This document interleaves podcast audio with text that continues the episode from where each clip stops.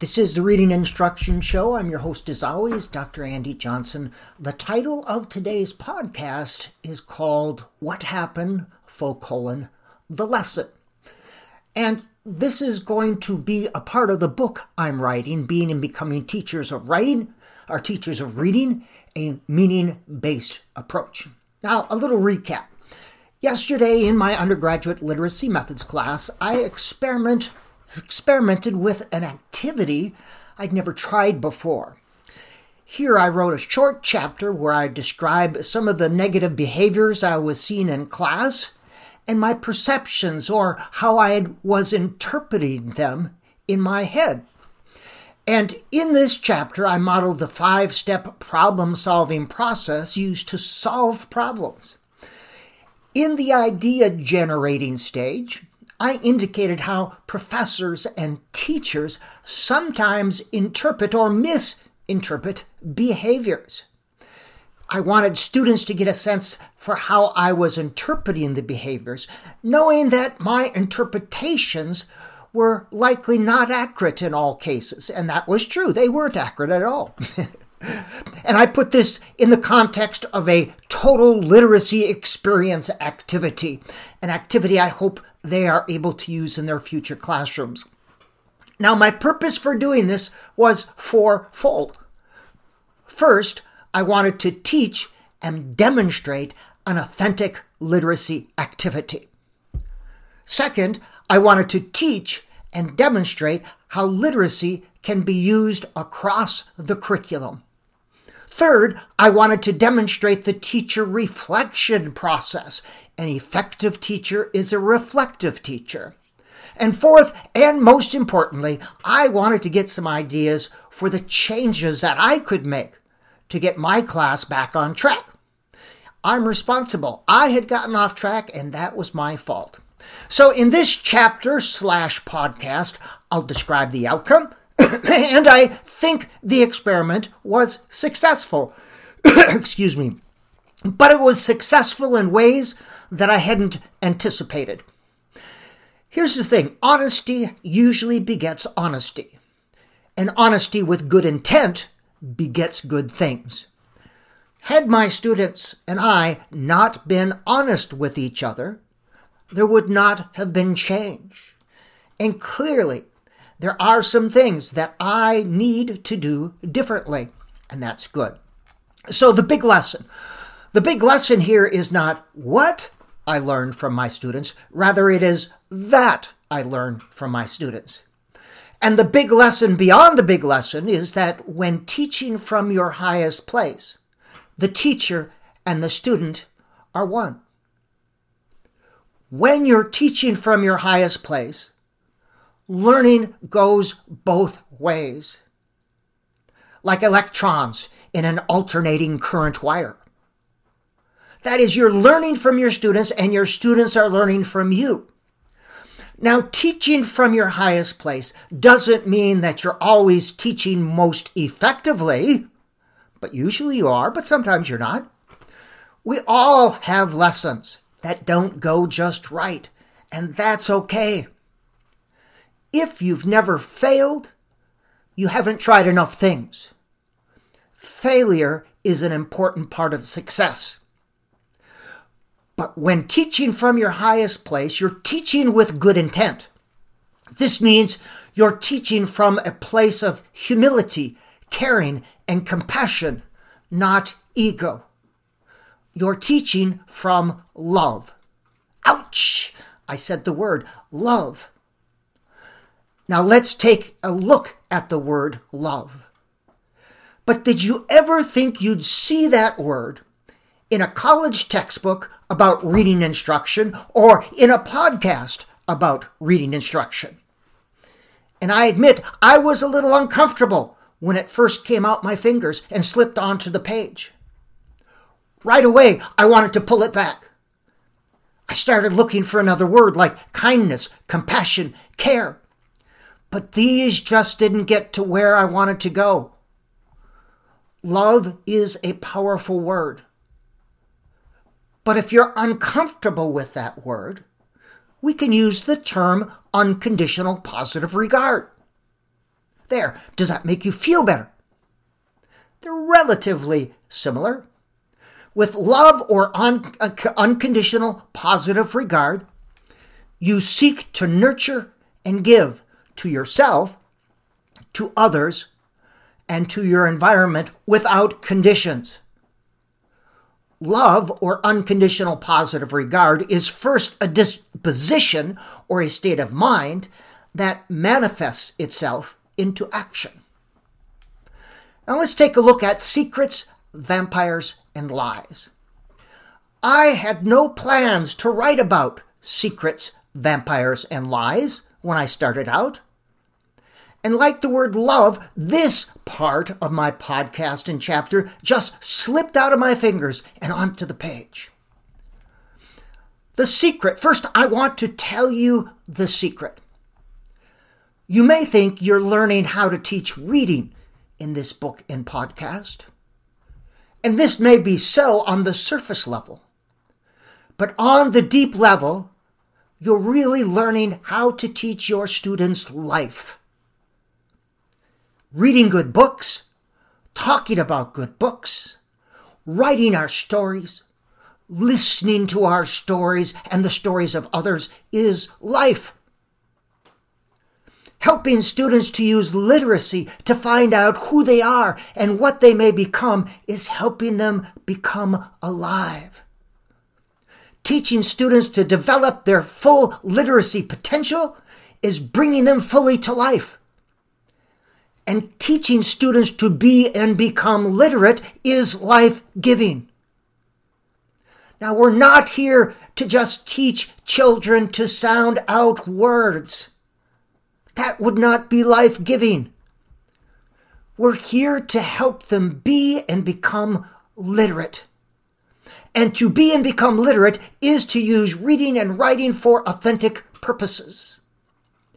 And we can't let the phonics penguins, the number monkeys, and the educational overlords distract us from this. Now let's take a look at vampires. Vampires are real. Yes, they are. They seek to suck the life out of us. In education, the vampires try to suck the life out of us through their top down standards, their mindless mandates, and their really silly laws related to skills based reading instruction. They seek to make teachers merely technicians on an assembly line who mindlessly implement standardized curriculum and obediently follow the dictates of the educational overlords. The educational overlords don't want teachers to think. They only want them to follow directions.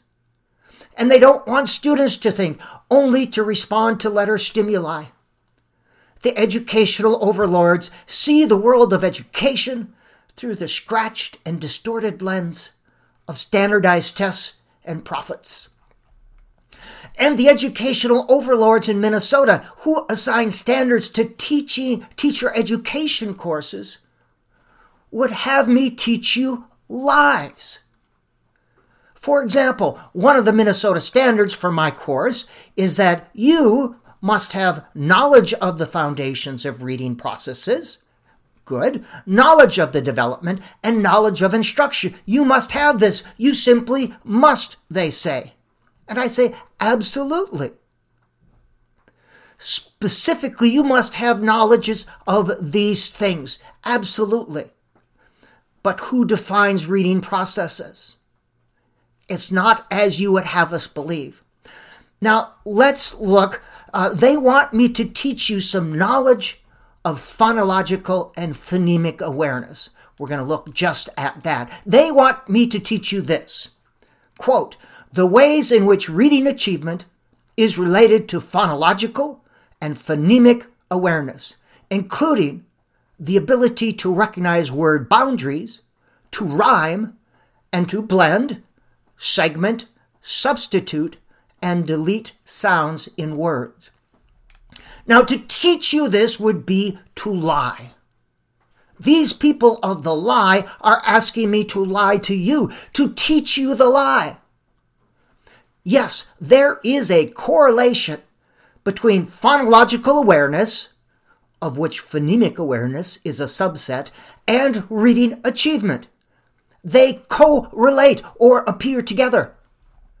This does not mean that one thing causes another. Correlation does not infer causation. Phonological and phonemic awareness do not cause reading achievement. Now, if you were to spend a lot of time teaching phonological and phonemic awareness, yes, students will score higher on tests of phonological and phonemic awareness. Absolutely. But would the results be persistent? That means, would they last? And more importantly, would the results transfer to authentic reading situations in which students are asked to create meaning with print? Both the National Reading Panel report and I would say no. And would teaching these things be more effective than reading a lot of books and writing our stories and learning skills within this context?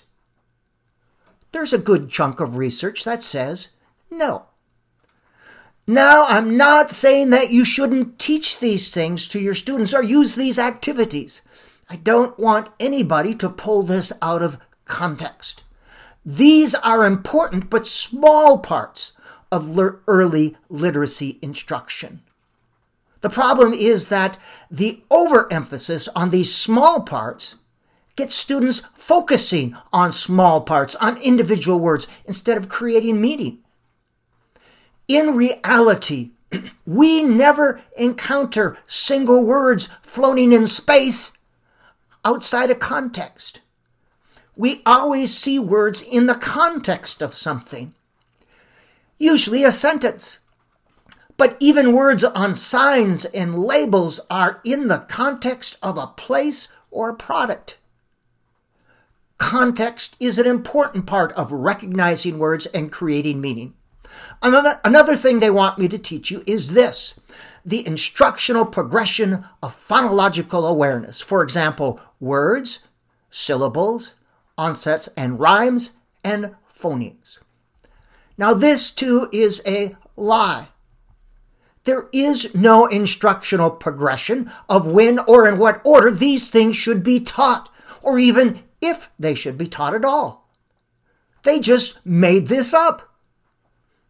Show me a bit of supporting research that might indicate that teaching these things has a causal effect on reading achievement, or more importantly, is more effective than reading lots of good books and writing our stories with skills instruction provided in this context. Is that more effective than teaching them in a specific order? Instead, we should be teaching these things as students are ready for them. Imagine that. Human beings aren't standardized products. We don't insert the same skills in the same order and expect the same result. That's just nonsense. Now, early on, when children are learning concepts about print in pre K, they do need to know what a word is. That's called concepts of print, the concept of a word. Yes, they need to be able to see that combinations of squiggle things on the page. They need to know that's a word and point to it and know that one group of squiggle things is separate from another group of squiggle things. They should also know that the combination of squiggle things means something. They need to know that sentences contain these squiggle things, separate ones, and they're called words. They need to know that words have sound parts, called syllables, but they don't need to know what a syllable is. Rather, they should know that words have sound parts. For example, silly has two sound parts, sil, e. This gets them ready to put letters to sound when writing and to see and hear parts of words when using phonics to recognize words. However, there is no instructional progression of these things. There's no research to support the proposition that teaching the instructional progression of syllables has any causal effect on anything other than the profits of the educational overlords. Now I feel a bit like Jacob wrestling with the angels, with the angel. These are just some of the lies I've been asked to teach you. And why does the state of Minnesota want me to lie to you? I will teach you these things. Yes, I will. But at the same time, I have a moral obligation to you and the students you will someday teach to show you why these things are lies. So I've been wrestling with an angel this semester. I have a moral dilemma. I want to help my students develop their full teaching potential so that they in turn are able to help their students develop their full literacy potential. And I want to get them ready to take a stupid teacher licensure test, which has no predictive validity, that they might someday have to take. Now, can I do this and not lie at the same time? One of the reasons why I haven't been very effective so far this semester is this I've been asked to lie. But wrestling with the angel is a reason and not an excuse. It's simply one of the reasons I've lost my way this semester. A reason, however, is not an excuse. I am responsible. I've forgotten some of the lessons and I'll talk about these below. Now, if you're not a student in my class, you may want to end the podcast here. But there may be some things that you might take from this. What I learned from my students through this activity. Now, I knew these things that I'm going to tell you about, I really did, but it's easy for lessons to be forgotten or to be pushed to the back. Often in your teaching journey and your life journey, and these are the same, you'll find that you need to remember the lessons, relearn the lessons, or relearn lessons at higher levels. So, nine lessons. One, keep the PowerPoints short and concise. For God's sakes, I had sometimes over a hundred PowerPoints. I, can't believe I did this. What was I thinking? Well, I was thinking of the online Dr. Johnson, where I have to keep the audiences engaged by constantly moving slides and presenting only one idea on the slide. I forgot. Number two, Jerry the joke cow must never disappear. I give students a small stuffed cow. I ask one student to throw it at me sometime during the class when they need a break. And we stop whatever we're doing and I tell some really bad dad jokes and I sometimes laugh at the jokes because they're so bad. So no matter how I'm feeling, that joke cow must always be there. And maybe Donna the dance dog, and Sherry the share bear, and Yogi the yoga bear. These little things keep the joy in class. And they also give students a much needed brain break. There must always be little bits of joy in my class. Number three, too much lecture. For goodness sakes, I was breaking my own rules about the length of time that humans can stay engaged. 15 minutes is about right. And besides, this class starts at 4 o'clock after a long day of other classes. I told my students it, there's a reason why we usually don't have a reading class at 2:30. 2:30 too much lecture. I'll provide shorter bits of information. Number four, too much group work. If I do group work, I'll make it a structured cooperative learning activity where each member has an assigned role and there's a specific product they must come up with. That's group work is different than cooperative learning. So I'll make sure I do only cooperative learning. Number five, I need to be more basic I was getting too far ahead of where my students are at. I was providing big picture ideas, thinking that might that these ideas might be appropriate for my graduate class, but I need to provide more basic ideas and point out exactly which standards I'm addressing. And I'm even going to look at some of the Minnesota ELA standards and show how they will have to address them and how they can do this. Number six, I hate the Cutting book, Cunningham book. I really do. But I felt pressure to include it because the educational overlords have put incredibly bad standards related to phonics, spelling, and phonemic awareness into our accreditation, and I have to address them in order to keep our accreditation. Now, the Cunningham book has a heaping helping of phonemic awareness, spelling, and phonics ideas. And these are really good. Some of these strategies are really good, and I'll make sure that I teach them. But the book is poorly organized and adds to the confusion. I should have just pulled out the strategies and taught them where they made sense. And of course, now I feel incredibly badly that I had this as a required text and students had to pay 70 bucks for this book. That's horrible. Seven, Wednesday discussions. I give students a set of prompts to respond to each week. I always ask a personal question and a content related question. The personal questions are designed to build community and they allow me to see my students the content related questions enable me to see how students are processing certain concepts. Past classes have said that this was an important element. However, I'll consider scrapping this for an in class activity. Number eight, groups. Each week, I have students sit in different groups. I randomly assign them on Monday, and they sit in these groups. Some, however, want to sit with friends. Now, I can't change this. It's something I want my students to bring into their classroom. It's important that students work with all students in the class. And number nine, Monkey Day. We will have Monkey Day in our class. This is the Reading Instruction Show. I've been your host, Dr. Andy Johnson.